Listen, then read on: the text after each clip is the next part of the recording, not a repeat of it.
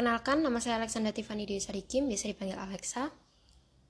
Menurut saya, mengapa musik yang diturunkan dari generasi ke generasi bisa menjadi identitas budaya suatu daerah adalah karena pertama, musik tradisional pada tiap-tiap daerah di Indonesia itu pastinya akan berbeda.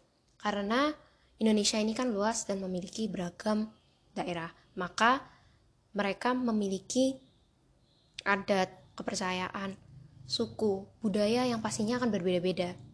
Maka perbedaan-perbedaan itulah yang akan memicu bahwa memicu musik-musik pada tiap-tiap daerah itu akan berbeda nantinya.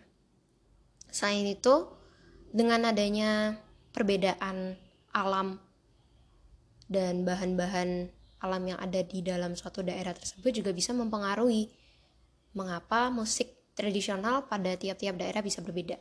Karena alat musik yang mereka ciptakan, alat musik tradisional yang mereka ciptakan itu akan berbeda-beda nantinya.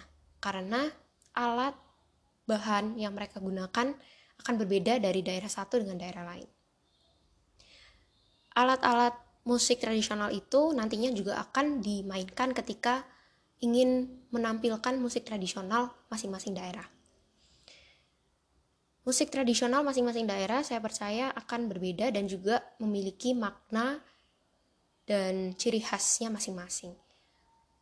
Musik tradisional pastinya akan diciptakan dengan makna yang menggambarkan budaya pada suatu daerah tersebut dan juga menggambarkan kepercayaan mereka. Karena musik tradisional pun digunakan ketika mereka melakukan upacara-upacara adat selain itu juga untuk tari tradisional.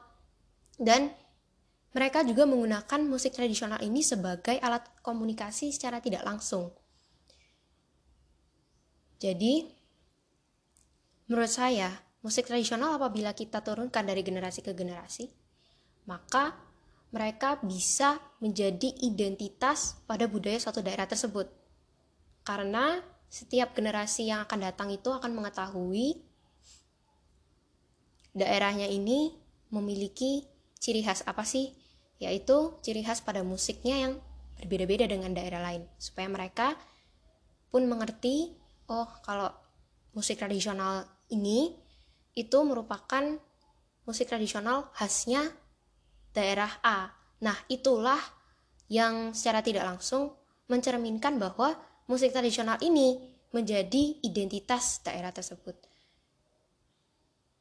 Jadi, menurut saya, kesimpulan yang bisa saya tarik adalah musik tradisional itu memang diturunkan dari generasi ke generasi itu bisa dijadikan sebagai identitas budaya suatu daerah karena